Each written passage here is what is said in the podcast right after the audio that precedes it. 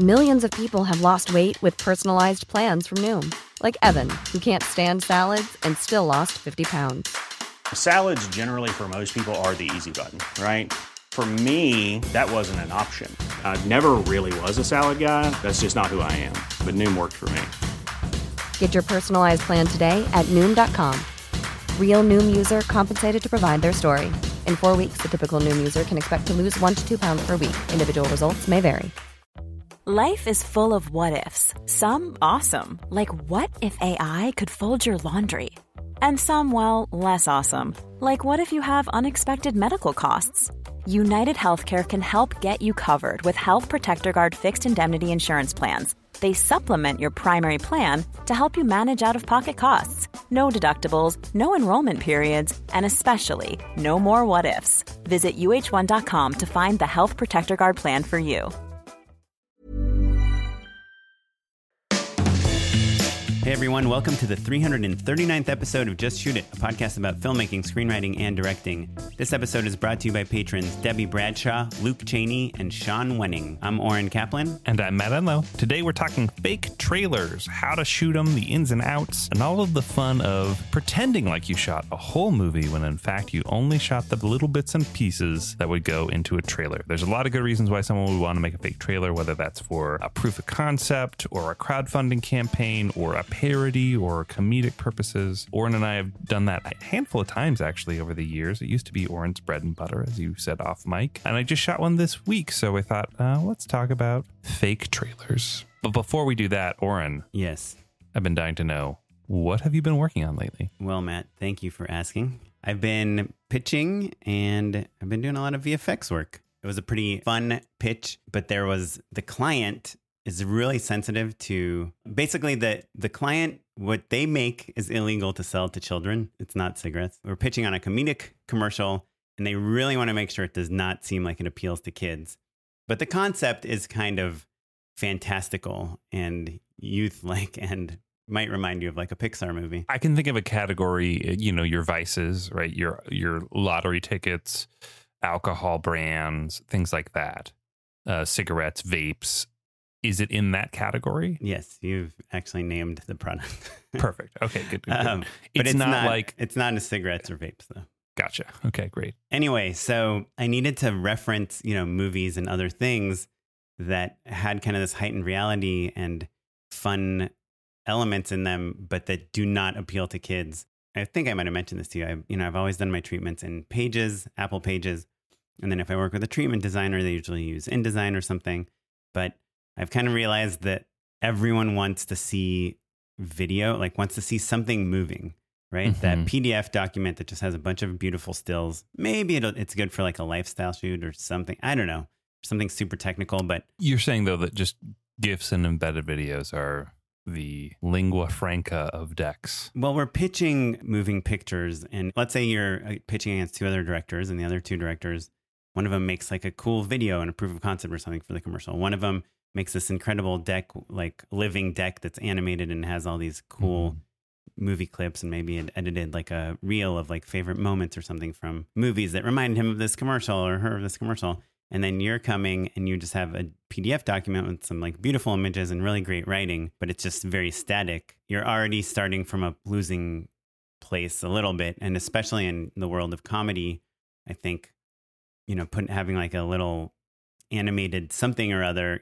like an Little animated thing, GIF, yeah. yeah, could really help sell tone, sell mood, sell visuals. I agree. I've been leaning in on animated GIFs. Yeah, and it's annoying because they're like 30 megabytes for the worst quality two second clip you've ever and seen. significantly more work. You know, like all of a sudden now I'm like, okay, well, I'm downloading a YouTube video and then Mhm. I'm editing it and then using GIFGun, uh, which is a previous uh, uh, unpaid endorsement of yours, to like animate it. So my workflow for it is I download movies, TV shows, commercials, whatever, videos that I make myself even, and I put them all in Adobe Premiere. When you say videos you make yourself, do you mean you animate something in After Effects or Premiere or something like that? Or you mean you shoot something? I shoot something or I use stuff for my own spots or I use like an animatic. Like a lot of times in my treatments, I like to talk about the process because when you're working for a client on something that you did not write, and I, I imagine this would be the same with like a studio too, if you're pitching a movie or something. they want to know that you're collaborative, right? Mm-hmm. They want to know how you work. And it depends. Maybe if you're like, you know, Paul Thomas Anderson or something, people just want you to go and do your own thing and they don't care how you Go do it. They just want, Yeah, yeah. But, you know, the rest of us that are more like working, you know, all together and listening and taking Mhm. notes and input and everything, we want to show people that like our process is really open to input from the, the invested parties. And so uh, a lot of times in my treatments, I talk about how I make animatics or how I make storyboards or how I do various things to Mhm. show them what it's going to look like to make sure that when we're on set, people aren't like, oh, what? No, we can't shoot it like that because Mhm. on set, we don't have time to completely change things. So I take my animatics or I'll do things like that and I'll put them in the in my treatment, like on a page on process or on how it's going to go down or how we're going to pull this off. Mhm. Do you ever recycle any of those assets? Yeah, I mean, I've done so. I did this like five gum commercial where this Twitch influencer Lily Pichu, she's playing this video game, the Avengers video game. And there's this character in it, Kamala Khan, that she like hits the ground really hard with her giant fist, and uh, in the commercial, like it shakes the entire room and everything goes flying up in the air in slow motion.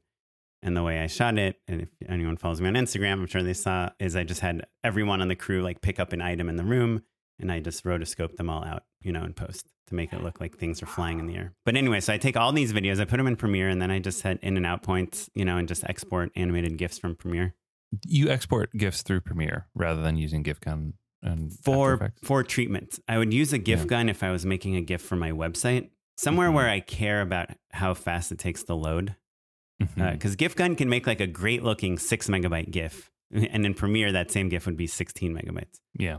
But with a treatment that I, I'm putting on Google Slides, like a slideshow or a deck that's made at, on Google online, um, I, it can be a 20 megabyte GIF because, uh, first of all, I think the way Google Slides works is it preloads all the remaining pages. Mhm. So right. you just have to, if you're looking at the first page, it's already loading the GIFs of the, on the second and third page. So it's just, I think, a more acceptable way to look at a document. Like I would never send anyone a PDF that's 200 megabytes, but I would send them a link to a Google deck that had 500 megabytes worth of animated GIFs in it if it's spread out on enough pages. Does that make sense? It does. It begs the question why aren't we just using InDesign? First of all, InDesign's just much m- more complicated. Mhm. like changing fonts and things like that is you know you kind of set up like this is my header font this is my title font this is my s- caption font and sometimes you want to change one and it's changing everything else and you have to unlink and relink and it's just it's complicated. The second thing is with the google doc which i love like i can work on my laptop i go to my desktop it's on my desktop i can look at it on my phone and you can send a link to it and update it like oh shoot we got to change this thing out. You can update it like underneath people's having the link you don't have to say like please ignore that last pdf file here's a new one I think you can do that with InDesign as well. I think you can Oh, send live links. yes Yeah, I think you can. Yeah. yeah but then Uh, but yeah, also totally. yeah, you have to package it i mean i've done so many treatments where like the treatment designer's like oh, i'm having an issue with InDesign right now Right. do you have it right. can you export this anyway so InDesign is great InDesign is way better if i was doing like a feature film movie pitch that i was taking to movie stars and top Mhm. hollywood agencies and stuff i would probably probably do, do that? InDesign. but Google Deck, Google Slides, I can go much faster and I can um like already like even before I finish my writing, I just have my pages laid out. I send it to Mhm. the producer who's like trying to figure out the budget and he's already um like looking through my things and even giving me notes before I'm even like done. So I, I like it. So I needed to find a scene where somebody is like sneaking in to a house that was comedic but not Creepy. made for children, not targeted at Oh. children. uh, so I called you and you didn't answer, and then I called Andy Young Mm-hmm. because he's uh, you know been on the podcast. He's like a film encyclopedia, and he had some good recommendations like Ace Ventura Mm-hmm. uh, and a couple other movies. But I realized if you go to Giphy.com, the animated GIF, Giphy is the secret weapon for yeah, sure. and all you you not to pull the gifs, actually to get ideas from where to pull the gifs. So I typed in sneak, and it's like, here's this funny scene from Schitt's Creek. Here's a funny scene from Mhm. Arrested Development. Here's a funny Mhm. scene from You can movie. even pull those gifts sometimes, but I like the idea of being like, oh, reverse engineering, going back to the Schitt's Creek episode or whatever. Right. If you Oh, can yeah. find it. Yeah. Schitt's Creek, clearly not a kids show. also Mhm. very funny, and also Mhm. has scenes of people sneaking around. You know, Mhm. Yeah. um, so it's kind of this this idea I got like use Giphy to figure out which movies Mhm. have a good like car upside down scene, you know, whatever Right, it yeah. um, because it it's like a searchable image library of pop hundred percent. culture. Yeah. So Love that. Hey, I'm Ryan Reynolds. Recently, I asked Mint Mobile's legal team if big wireless companies are allowed to raise prices due to inflation. They said yes. And then when I asked if raising prices technically violates those onerous two year contracts, they said, What the f are you talking about, you insane Hollywood ass? F- So to recap, we're cutting the price of Mint Unlimited from $30 a month to just $15 a month. Give it a try at mintmobile.com slash switch. $45 upfront for three months plus taxes and fees. Promo rate for new customers for limited time. Unlimited more than 40 gigabytes per month. Slows. Full terms at mintmobile.com. Life is full of what ifs. Some awesome, like what if AI could fold your laundry? And some, well, less awesome, like what if you have unexpected medical costs? United Healthcare can help get you covered with Health Protector Guard fixed indemnity insurance plans. They supplement your primary plan to help you manage out of pocket costs. No deductibles, no enrollment periods, and especially no more what ifs. Visit uh1.com to find the Health Protector Guard plan for you. Millions of people have lost weight with personalized plans from Noom, like Evan, who can't stand salads and still lost 50 pounds. Salads, generally, for most people, are the easy button, right? For me, that wasn't an option. I never really was a salad guy. That's just not who I am. But Noom worked for me. Get your personalized plan today at Noom.com. Real Noom user compensated to provide their story. In four weeks, the typical Noom user can expect to lose one to two pounds per week. Individual results may vary. Many of us have those stubborn pounds that seem impossible to lose, no matter how good we eat or how hard we work out. My solution is PlushCare. PlushCare is a leading telehealth provider with doctors who are there for you day and night to partner with you in your weight loss journey. They can prescribe FDA-approved weight loss medications like Wegovy and Zepbound for those who qualify. Plus, they accept most insurance plans. To get started, visit plushcare.com slash weight loss. That's plushcare.com slash weight loss. Well, before we talk about me, Oren, I know that you're also doing a lot of VFX and off of uh, the mic before we started rolling, we were talking about a few of the shots that you're working on, and it made me wonder if you could throw out three tips for novice or just for filmmakers on how to make your VFX shots better once you get them into post. What are the three? There's three no nos that you named to me just in the moment, basically. That are, that may seem obvious to people who do VFX, but may not be for people who uh, don't do them. Well, so this movie I'm working on, there's a lot of screens, and I'm, I'm going to talk Mhm. about production things. Is that what you mean? Yeah, exactly. That's what I'm saying. Okay. Yeah, yeah. When when you're in the field, Yeah. things to make it easier on your VFX artist. So don't shoot with the screens off. Yep, that's a Uh, great one. right? I have made that mistake myself and uh, made you do the shot, and we ended up reshooting them instead. It Yeah. was much, much, much easier to reshoot them. Wait, sorry, but just to be sorry, I, and there's actually more specificity. If you're Mhm. outdoors shooting someone looking like at a phone, hmm then sh- you can shoot with the screen off. If you can shoot with the screen just with white on it, that's great. If people are interacting and crossing in front of the screen and you can shoot it with green on it, it could be helpful as long as that green isn't making everything else in the scene green. Mm-hmm. So exterior daytime, it can be off, would be okay. White screen, I'm going to put a, a big caveat with having the screen off Yes. during in the day or or wherever, um, because this is the problem that I ran up against at the time. I had an iPhone 10. There's no tracking mark. It's just a black mirror, pun intended, and so you don't know where the screen starts or ends. There's nothing to track onto. It's just one solid surface. So if it was off, what would you do then, Oren? Yeah, as long as the shot encompasses all four corners of the phone, or there's a hand holding it and the hand is not moving, I could use I would use the hand to track the shot and the corners of the phone. But yeah, that it is hard to determine where the screen starts and where it ends if you have a black bezel uh, around your screen, uh, which is why just a white screen on is really great. Uh, and again, green is great also as long as it is not coloring other things in the scene green, which it wouldn't exterior daytime. If you're nighttime interior or nighttime exterior, the monitor now or the screen becomes like a light source. And that's why it's really important to have it on because otherwise the lighting is completely wrong once you put the screen in there. Uh, and also having it on is a great reference for the visual effects artist to know how bright things are. And it's an even Mhm. greater reference for the cinematographer to know what aperture they should be using on the camera, like what, what exposure the camera is set to to make sure that the screen is not blowing out. Mhm. Um, and otherwise, you're starting to make, if they shoot it with the screen off indoors, it's really dark. And then you add a screen, but nothing is lit. It would it just looks yeah, wrong, it just looks yeah. fake. In reality, it would be so bright because the camera, the exposure is so high that it would be just fully blown out. But now you're obviously not making it blown out because you're the VFX artist and you can make it legible.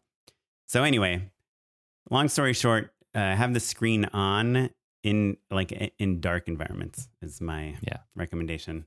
That's a good recommendation, and it also brings up a major pet peeve of mine that I'm I'm trying to grapple with, and that's that I shoot a lot of commercials, and oftentimes, most of the time, in fact, I'm shooting a phone screen both as an insert and it's in their hands. I shoot a lot of phones over the last couple of years hmm because that's the product shot basically. Uh, and the VFX artists that we work with oftentimes will give me an unrealistically legible and clear and bright screen. And I'm always like, oh, that doesn't look how it would look in real life. But if you looked at the footage, the raw footage, you'd see that like there's a ton of reflections on it. And like even at a phone turned up all the way to its max brightness in a medium shot in a day exterior means that you can't see crap on that phone. And when that's your product shot, Mm-hmm. you need to be able to see whatever app we're advertising. And so I I've had to like make peace with the idea that my VFX shots are on for phone screens in particular are going to privilege the product and be heightened no matter what the reality of shooting those phones looks like. And so to me actually shooting with the phone off so that you can gather all those reflections tends to be a moot point and I've started I've moved back to just like either white or green. And I know I used to really be pro uh, screen off, um, but I'm I've kind of shifted a little bit. And then tracking markers too. We've said this a million times on the podcast. Do not put like giant pieces of tape on the f- four corners. If anything, put tiny, tiny pieces of tape configured as in a Mhm. square in the middle of the screen, um, not close to the edges. Because as VFX artists, we have to remove those pieces Mhm. of tape. And if they're covering stuff that's difficult to rebuild, it's hard. But if they're just in the middle of the screen, you can just kind of like clone stamp some yeah, pixels right next to them them way. um, but they're still trackable. The, the other thing, again, this is on screens, it's all visual effects, but uh, just think about focus. Think, remember that your camera focus should be set to where it would be set to if the thing was in the scene, Mhm. right? Mhm. So, like this movie I'm working on, a lot of the shots, the screen, the computer isn't that in focus, you know? Like the Mm. actors are in focus sometimes, or the desk is in focus, and it's really shallow depth of field, and they shot anamorphic.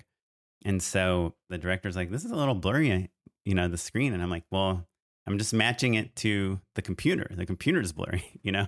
So I can make it sharp, but it's going to look a little Wrong. fake. Yeah. Yeah. So Yeah. just ob- obviously think of focus. And as a note, and they actually talk about this on um, VFX Artists React, the Corridor Digital uh, show about VFX. It's better to shoot everything sharp and then defocus it in post than Mhm. to shoot the thing that you think needs to be soft, soft. Like it's much easier to push things out of focus than it is to bring things into focus them into in focus. post. So yeah, that's interesting. if you're ever like, wait, should we have focused here, here, this, this? Just Mhm. like it's better to shoot your elements sharp. You know, if you know for sure it's going to be out of focus. Yeah, that's interesting. Your elements sharp makes me th- obviously a plate is an element, so that makes sense. I guess I was like if if I was shooting like um literally an object on green screen that then we were going to add in or something like that. Certainly that makes complete sense to me. And I understand theoretically why a plate being 100% sharp would make it easier.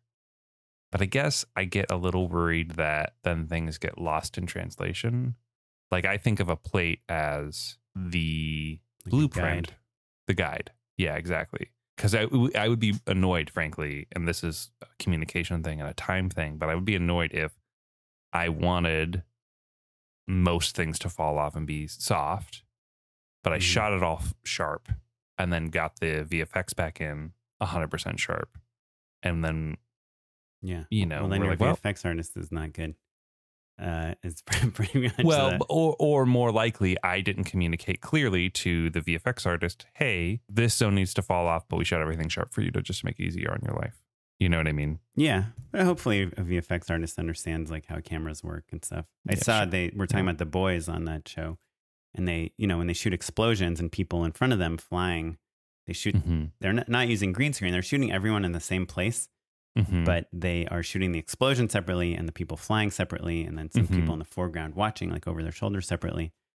And they said that they shoot everything sharp, even though these are layers. Like you know, the the people whose shoulders are in front of the camera are like five feet away from the camera, and the explosion is like three hundred feet away from the camera. But they're Mhm. shooting them all in focus, and they're building these layers of depth. And Let me in ask you, and and then we should move on because this isn't a VFX episode. But I like that very much. My rudimentary VFX expertise or understanding, I would if it, if I was going to do that shot myself, I'd be like, great, I'm going to do all these pieces, and then I'm going to throw some sor- sort of blur Mhm. on each of these elements. Basically, a 2D 3D move, right? Like throw slap Gaussian blur on the on the shoulder that's in the foreground or whatever, and just eyeball it, right? Mhm. Yeah. I guess the right way to do, or the smarter way to do that would be to build it out in 2D, 3D, like throw it, turn them into 3D objects, skip, put them right into the right spot, and then let the the camera do the the rest. What's the right way to do it? And is it helpful? More importantly, is it helpful to shoot a reference where the focus is where you want it to be for the final piece, so that the VFX artist can reference the blur later? It's Yes, always helpful to get references of the blur Yeah. and all that stuff. Um, I, I usually eyeball that stuff. I don't use the. I sometimes use the Gaussian blur if it's like something Mhm. super blurry, far out of focus in the distance. Mhm. Um, but if it's like a more like a rack focus or something, After Effects has a camera lens blur Mhm. that does a pretty good job. You can uh, set it to like how many blades your the aperture of your camera has, and it makes the bokeh, like the out of focus stuff, kind of accurate. But it's a really expensive effect. So if you have like if you're doing it on like 20 layers, You mean cycles wise? You mean that yeah, like it takes a long time to render. But yeah, so I, I think you know if you're using like Nuke or something where you uh, have a little bit more of a 3D environment built into your compositing software, you would do that. But yeah, I I think there's it's literally just what looks good. That so my last thing, and it'll be real quick, is like just be aware of your lenses and VFX. Like this movie I'm working on, shot anamorphic, beautiful lenses, but it's like total bananas, like on the edges of the frame. Like it's everything's Mhm. distorted. Mhm. And when you're adding VFX elements, especially things that need to go on and off camera, on and off the edge of the frame, in- theory, they should match the distortions of your lenses. If you're using really wide lenses or Mhm. anamorphic lenses or or you know uh, vintage lenses, just Yeah. just know that the quality of your VFX will depend on your lenses and like you don't have to do anything special, but just like know about it and maybe even mention it to your VFX artist before you shoot and see if it's a concern. Maybe you can do a test or, like you said, a reference to show how things distort differently at the edges of the frame. Yeah. Yeah. compared to the middle. references. Yeah. Um, And also Yeah. easy enough to get. Do you know what I mean? yeah. So yeah. So three random VFX tips. I have I have a million All million solid. complaints about how I have more shoot VFX. questions about lens distortion, and I feel like I've heard a lot of people talking about chromatic aberration as their secret sauce for VFX shots. But maybe we'll talk about that in another episode. Yeah. I actually like to use that chromatic aberration is when I'm making a fake computer screen. Mm-hmm. Sure. I like to put a tiny, tiny, tiny bit Yeah, on it. just a kiss. Yeah, yeah, Yeah. Yeah. But yeah, it's way overused in like the AI art and then the like CD, like CG, uh, you know, 3D Yeah, yeah. rendering world. I mean, not as an aesthetic. I mean, as a kind of like a another way to blend things in the same way that adding the appropriate lens distortion helps merge your VFX with your it's the plates and stuff. imperfections that make Right, things feel real. Anyhow, so I've been doing that. Hopefully, hopefully I'll have a um, some fun shoots coming up soon. I'll let you guys know. But before we get into our main topic, real quick, Matt, what have you been up to? And I know it's related to our main topic, so feel free to segue from what you've been up to to our topic. Yeah, I shot a fake trailer this last week. The two day shoot, which was nice. We had a little bit of time to kind of dig in, and it got made me nostalgic for the good old internet comedy days where I, where I think you and I were Mhm. shooting fake trailers pretty regularly, actually. And uh, this one, not unlike those other ones, was really fun because it was emphasizing a specific genre and style, and so you could lean in on things a little bit more. Jokes were very easy to come up with because you kind of all understand, like, oh, we're parodying this type of movie. I did it for College Humor with like kind of like a more modern horror movie that was a tie-in to Get Out, basically where we took like feeling awkward at parties and turning that into a whole horror genre, basically. Or and you've done a couple more like that. Tell what are your uh, fake trailers that you've done? Well, so when I worked back at Disney, there was like, this is like 10 years ago, but Viral 101 was just take a trailer and make fun of it. So, you know, we did like um, the Twilight Before Christmas, where Santa Claus was like a Mhm. vampire and basically copied the Twilight trailer. And But so you were lifting specific moments. There would be the the moment where he's like, "Say it." yeah, say it, Santa. You're right. Exactly. Yeah. Yeah. Yeah. Um, yeah, because it's just so fun to come up with those things. And remember, I did all those Quiznos things. So I did like Star Tourage, which was like a, a- Mhm. I did Star these Wars, mashups: Star Wars meets mashup. Entourage, and House of Thrones, which was like House of Cards meets uh, Game of Thrones, and Mhm. um, and so yeah, so you pull things from one one movie, and you know, bring the characters of ano- another movie. Like, what if the characters from Harry Potter were in Mhm. Um Succession or something. You know, like how Mhm, would that sure. be? Like, oh, they'd just be doing magic to like change stock portfolios or whatever. So yeah, and it's like literally we would just make those and they would get like uh you know at the time a hundred thousand views, which was a lot. Now it's like Mhm. any idiot gets a hundred thousand views, you know. Um, but uh, we say that like I think that it's not true. re- it's not, that's not true at all, and it's just more that like oh every talk show, uh, Ton- the Tonight Show gets hundred thousand views on everything they post, yeah, yeah. but there's usually. just not room for sketch comedy on the internet anymore. It's weird because I feel like I came up just copying shots from Mhm. trailers. I'd be like, ooh, this Mhm. we did that whole thing with Maze Runner where like this guy like slides, you know, under this door that's closing and running between these maze walls that are closing in on him. And we just like we just built the maze walls and we just closed them in on our guy, you know, who was mhm. and yeah, it's like instead of this, it's Yeah. a sandwich. well, the maze runner Yeah. was the Waze runner. So these kids are using Waze to try to find their way out of the maze, you know, Yeah, yeah. always screwing them over. Were you doing more of a genre parody, like more genre. horror yeah, film? exactly. Oh yeah, So I we- did um, that Charmin commercial where like the Uh-huh. the roommates are nobody bought toilet paper and it's like a Mhm. horror film. Yeah. Um, but yeah, it's it's easier when you're more specific than that. But It's funny. I in this one in particular, I got a little dogmatic early on and had to back off of like, well, are we talking like like John Carpenter? Are we talking Sam Raimi or whatever? right, Like which are like pretty similar in the grand Pretty- scheme of like in, in the grand scheme of things, Yeah. when you're, when you're just posting a, a fun video to the internet to sell some product, yeah. Right. But like, and I did get pushback that was like, I you know, I wrote, I referenced Mandy, and they were like, Mandy's too gross. But And I was also, like, okay, like, yeah, That's like a They got the reference. Yeah, yeah, yeah. But what I the reason I mentioned Mandy specifically is uh, because I was like, well, I can get some colorful lights and fog easy. Yes, And so the reason oftentimes horror trailers work well is because for the same reason that horror movies work well, there are certain elements that are quite overt that are still affordable that get an emotional response from people. And whether you're pl- doing that for fun, for for jokes, or trying to actually scare someone, sound effects and darkness and a little bit of fake blood go a long way. Right. But were you trying to make it like purposely tropey? Like, hey, here's the bathroom mirror. We close it and we someone appears, you know, monster appears. Well, so that's that's what we yes to the first part of your question. We were trying to make it specifically tropey, but uh, what tropes specifically we were trying to hit became the thing that sort of the thread that unraveled the sweater, so to speak. You know, and took us a while to to di- dial in on. And were you was Um, there a product you were advertising or something? Yes, there was And that what- I I'm just alluding to. I'm not saying specifically because it's still in progress. Is it the a lottery ticket? No, it's not. Ah, one in a million You chance. got the ticket.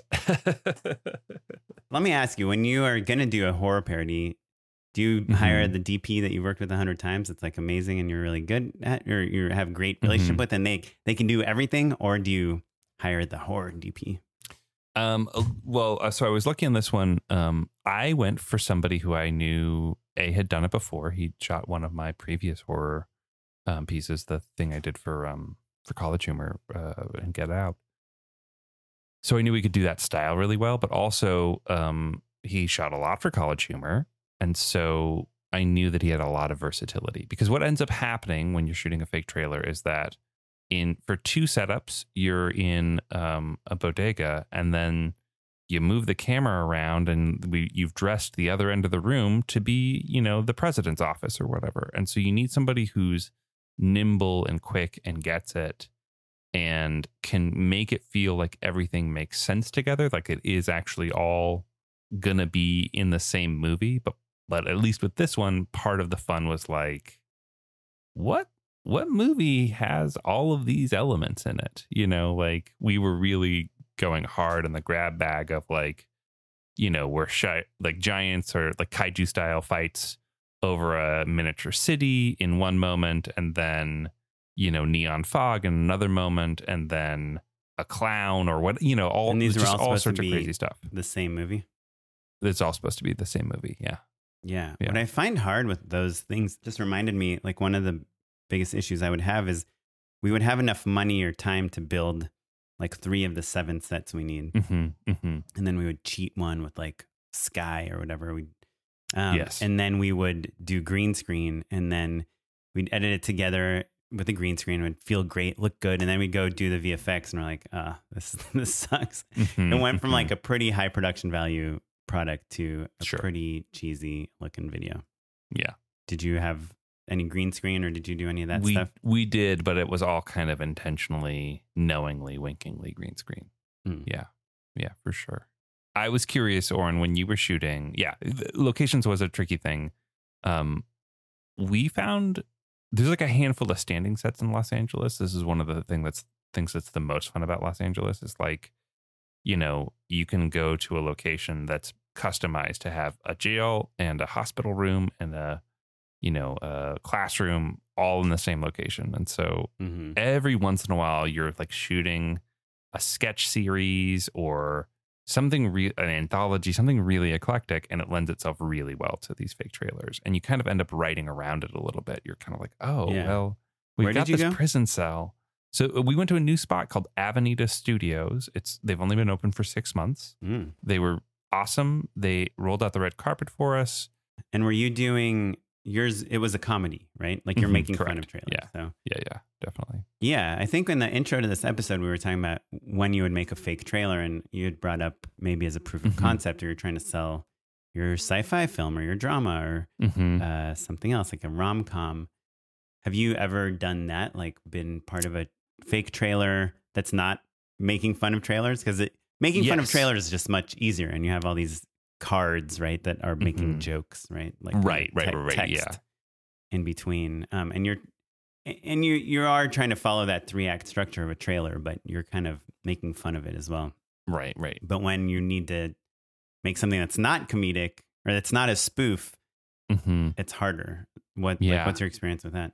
Yeah, so uh my not my first web, my big my breakout web series, we'll say, uh Squaresville, which was is about 10 years old now. We kickstarted the first season and we needed footage, you know, like I'd cast everything, I just needed a little bit of money to get it going and um I'd written this fake trailer based off of uh, the first handful of episodes that I'd written, I kind of like was like, okay, well, I'll pick and choose things a little bit, and I added a few little scenes that would sort of hint at the tone and vibe and scope, and then uh, it was one of the first things I'd ever really done. You know, I think Mm-hmm. about it all the time because I knew so little that I was kind of always surprised that it cut together. Even you know Mm-hmm. right. um like oh this worked i can't believe it because now i know all of the mistakes that i was you know i was just kind of like blindfolded and teetering along the edge of a cliff for two years the thing that you realize very quickly is that it's hard to have actors give you one line, oftentimes the most important emotional pivotal line of a scene or a series arc or whatever without just shooting the whole scene.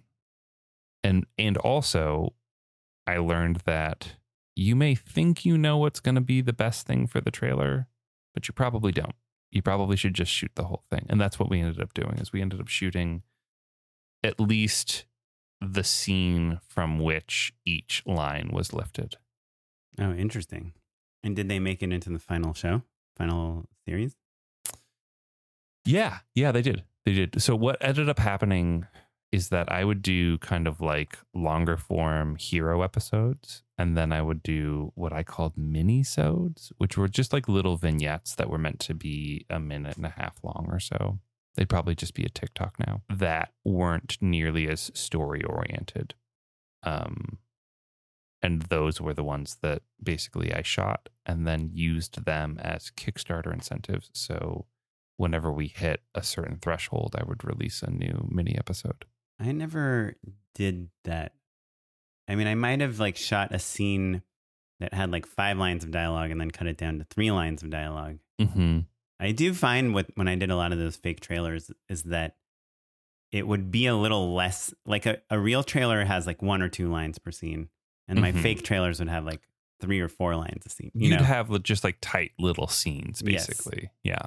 Yeah. because you're setting up a lot of things and you're making fun of something that exists and you're trying to, you know, do something. You, you're you're working on multiple levels, so sometimes it helped to have just a little bit more a little dialogue. bit more mileage.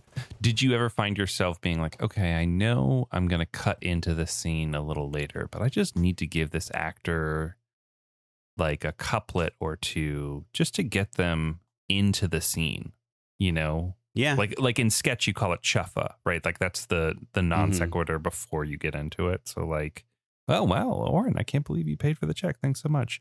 Oh, Obama, you know, Right. like yeah, and the also oh, Obama is the important part, but like, you know, you need something just to like right. fill the the gap between walking through the door and taking a seat at the bar or whatever. Yeah. And I would do that. I shoot like entrances and exits that you never really need at all. But a lot of times you're like, oh, we need a, we have a little gap. What can we put in here? Mm-hmm. Uh, should we get some stock footage, establishing shot of the city, or should we just like take a shot of our actor like leaving the room, you know, hmm from a different scene and just kind of stick it here in slow motion? It makes me think of I've been shooting a lot of um testimonial style commercials lately that, you, that you, I'm sure people have seen on like Hulu or basic cable. A lot of like stuff that like is meant to feel and oftentimes is just shot on a person's cell phone. You Mhm. know, just like, wow, I can't believe this thing showed up right on my doorstep. It's delicious or so easy to use or whatever. And it's real people shot on their phones just talking about how good a product is. Um, and I've realized that in those montage style pieces, that um, what I've really needed in between sound bites of like, wow, this is so easy. I had no idea or whatever, or like, you gotta get, you gotta listen to Just Shoot It is uh, little exclamation points. Like just a person going like, mm, or like, wow, or like, ha, can you know, like those moments Yeah. uh, are hard to script and really important. Yeah. Like the things that you need more than anything else, honestly.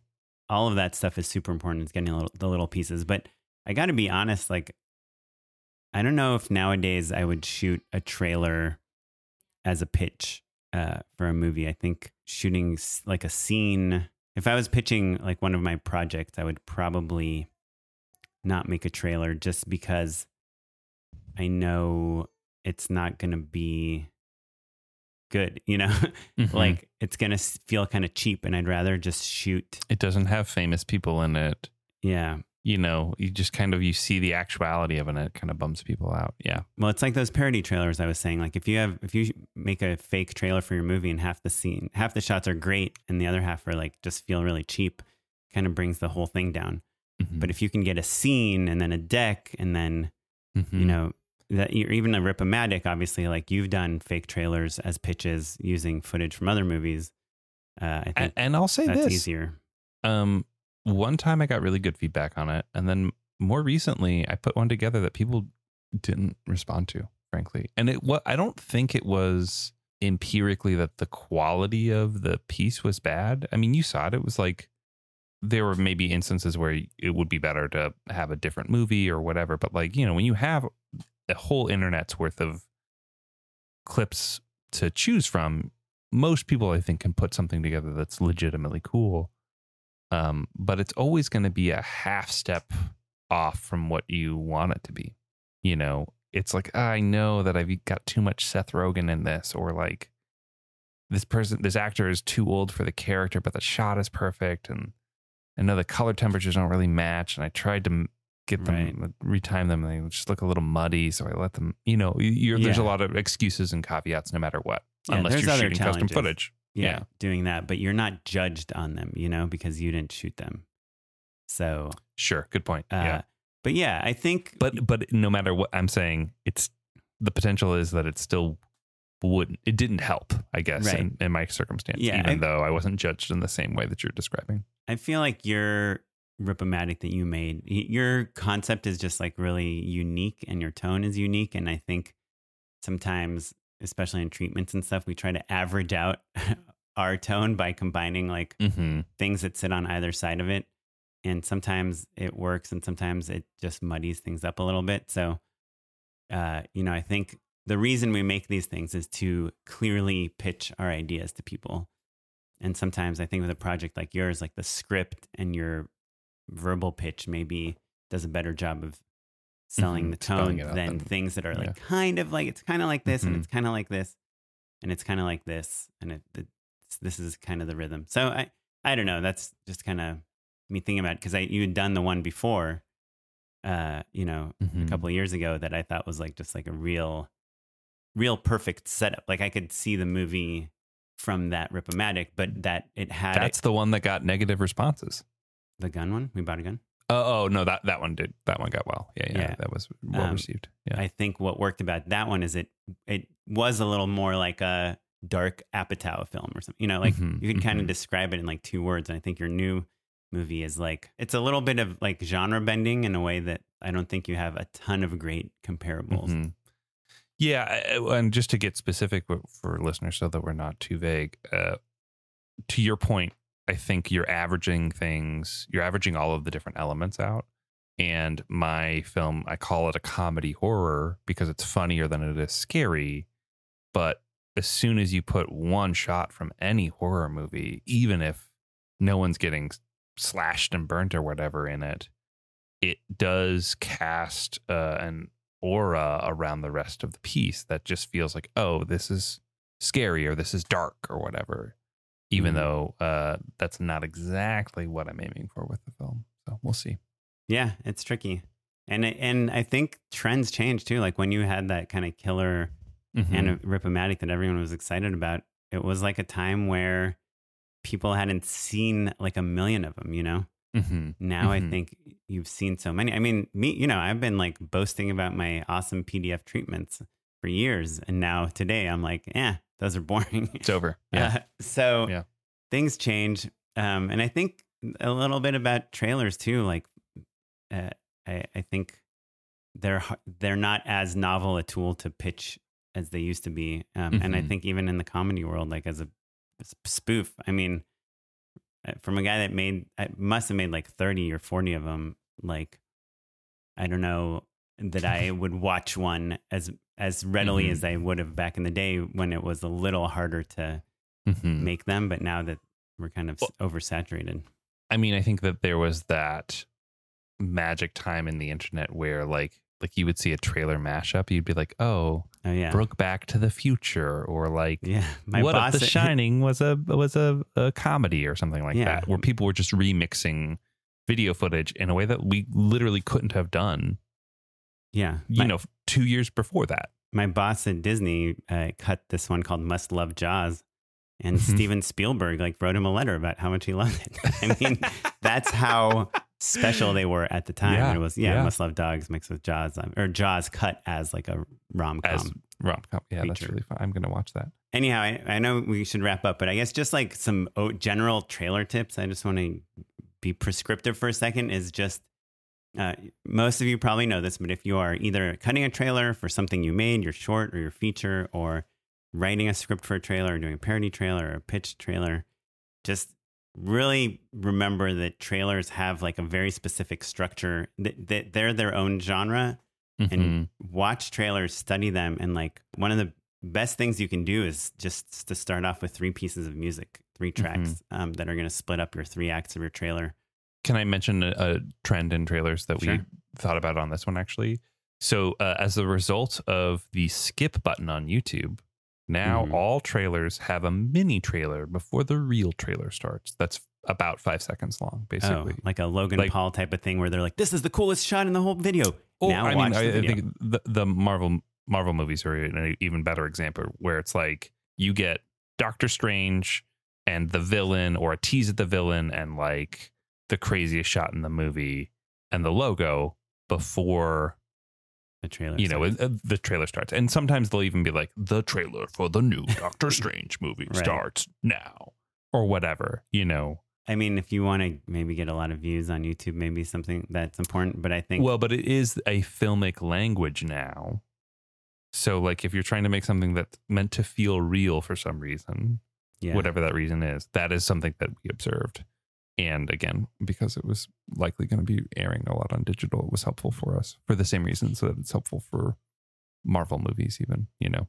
yeah. So anyway, trailers, I love them. Well, cool. Well, Matt, thanks for talking to me about trailer shooting. There's, I mean, there's so much we haven't covered, and I, I think between the two of us, we know quite a few trailer editors, and we should have.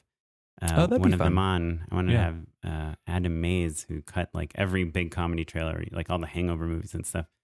Um, I'm gonna try to get him on because he's told me some crazy stories about Mm-hmm. what makes a good trailer and how some movies are just really difficult to cut a trailer for because that thing that we've mentioned before, no one in the movie ever says what the movie's Ever. about. I, well, you know, my wife's maybe her biggest regret about uh, the movie that she directed that I produced. See you next Christmas, available on all streaming platforms now. Go on iTunes, go grab it. Um, is that no one says like uh the What? premise of the film. Like I keep coming to this party and seeing the same people every year, and it's great to watch them grow. And our, all of our lives have changed and evolved, and we only are, see each other at this party. Yes. Well, she's in the movie, so it's a very easy line to ADR Sure, that's true. That's true. Oren, do you have a minute or two more for an to an- unpaid endorsement. Unpaid endorsement. yes. Unpaid endorsements. Oren, we were talking about pitching, a thing that we often talk about on this show, and Mm-hmm. you recommended a podcast episode, a podcast episode of All the Hacks, where a man comes on to talk about what he calls the whack method, which is a way of just boiling down his pitching style into something super concise and getting it out in three minutes or less, basically. And it was a great episode. It was really helpful, and I think that all of our listeners should go listen to it. My endorsement is uh, for that episode of All the Hacks with uh, Brant Pinvidic. Um, but yeah, it was great. Thanks, Oren. Um, and then my other one is for a musician who I discovered on TikTok. His name is Bradley Thomas Turner, and I actually re- messaged him to be like, "Hey, I love your music, and I'd love to use it in a video." And we've uh, uh, struck up a conversation. He's letting me use the music, which is really great.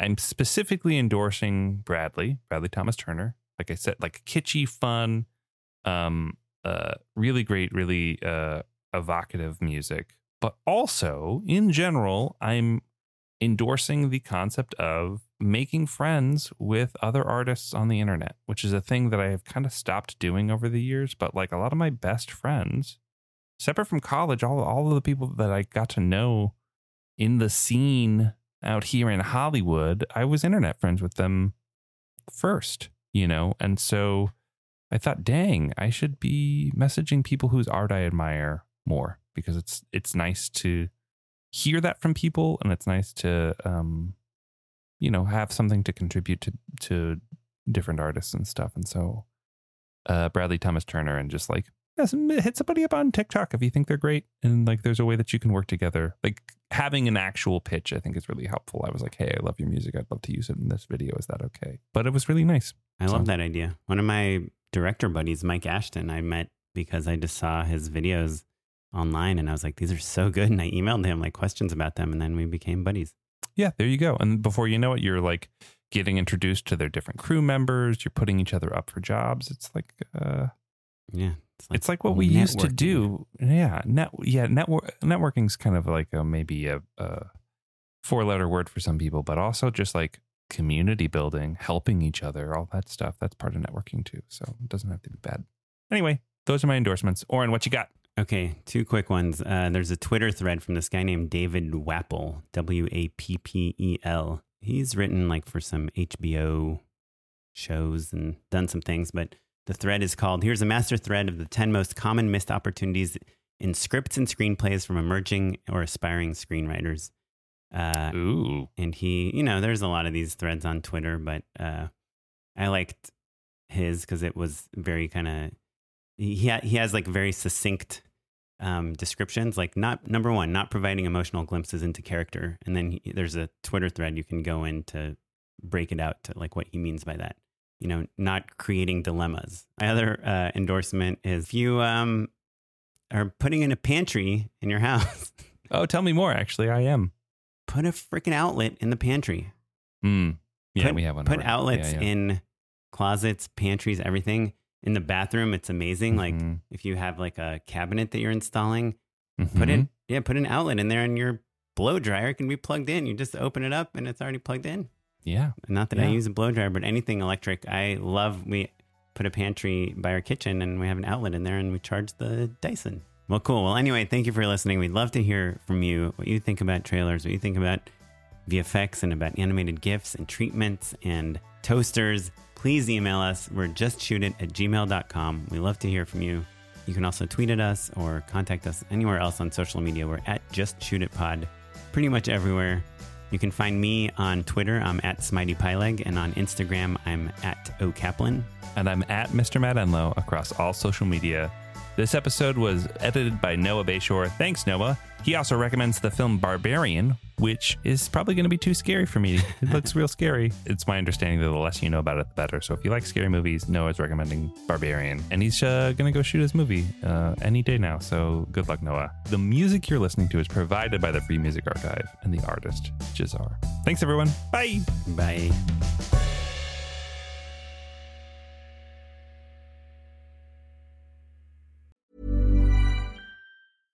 Mom deserves the best, and there's no better place to shop for Mother's Day than Whole Foods Market. They're your destination for unbeatable savings, from premium gifts to show-stopping flowers and irresistible desserts. Start by saving 33% with Prime on all body care and candles. Then get a 15-stem bunch of tulips for just $9.99 each with Prime. Round out Mom's menu with festive rosé, irresistible berry chantilly cake, and more special treats. Come celebrate Mother's Day at Whole Foods Market. Mom deserves the best, and there's no better place to shop for Mother's Day than Whole Foods Market. They're your destination for unbeatable savings, from premium gifts to show-stopping flowers and irresistible desserts. Start by saving 33% with Prime on all body care and candles. Then get a 15-stem bunch of tulips for just $9.99 each with Prime. Round out Mom's menu with festive rosé, irresistible berry chantilly cake, and more special treats. Come celebrate Mother's Day at Whole Foods Market. Planning for your next trip? Elevate your travel style with Quince. Quince has all the jet setting essentials you'll want for your next getaway, like European linen, premium luggage options, buttery soft Italian leather bags, and so much more. And is all priced at 50 to 80% less than similar brands. Plus, Quince only works with factories that use safe and ethical manufacturing practices. Pack your bags with high-quality essentials you'll be wearing for vacations to come with Quince. Go to quince.com slash pack for free shipping and 365-day returns.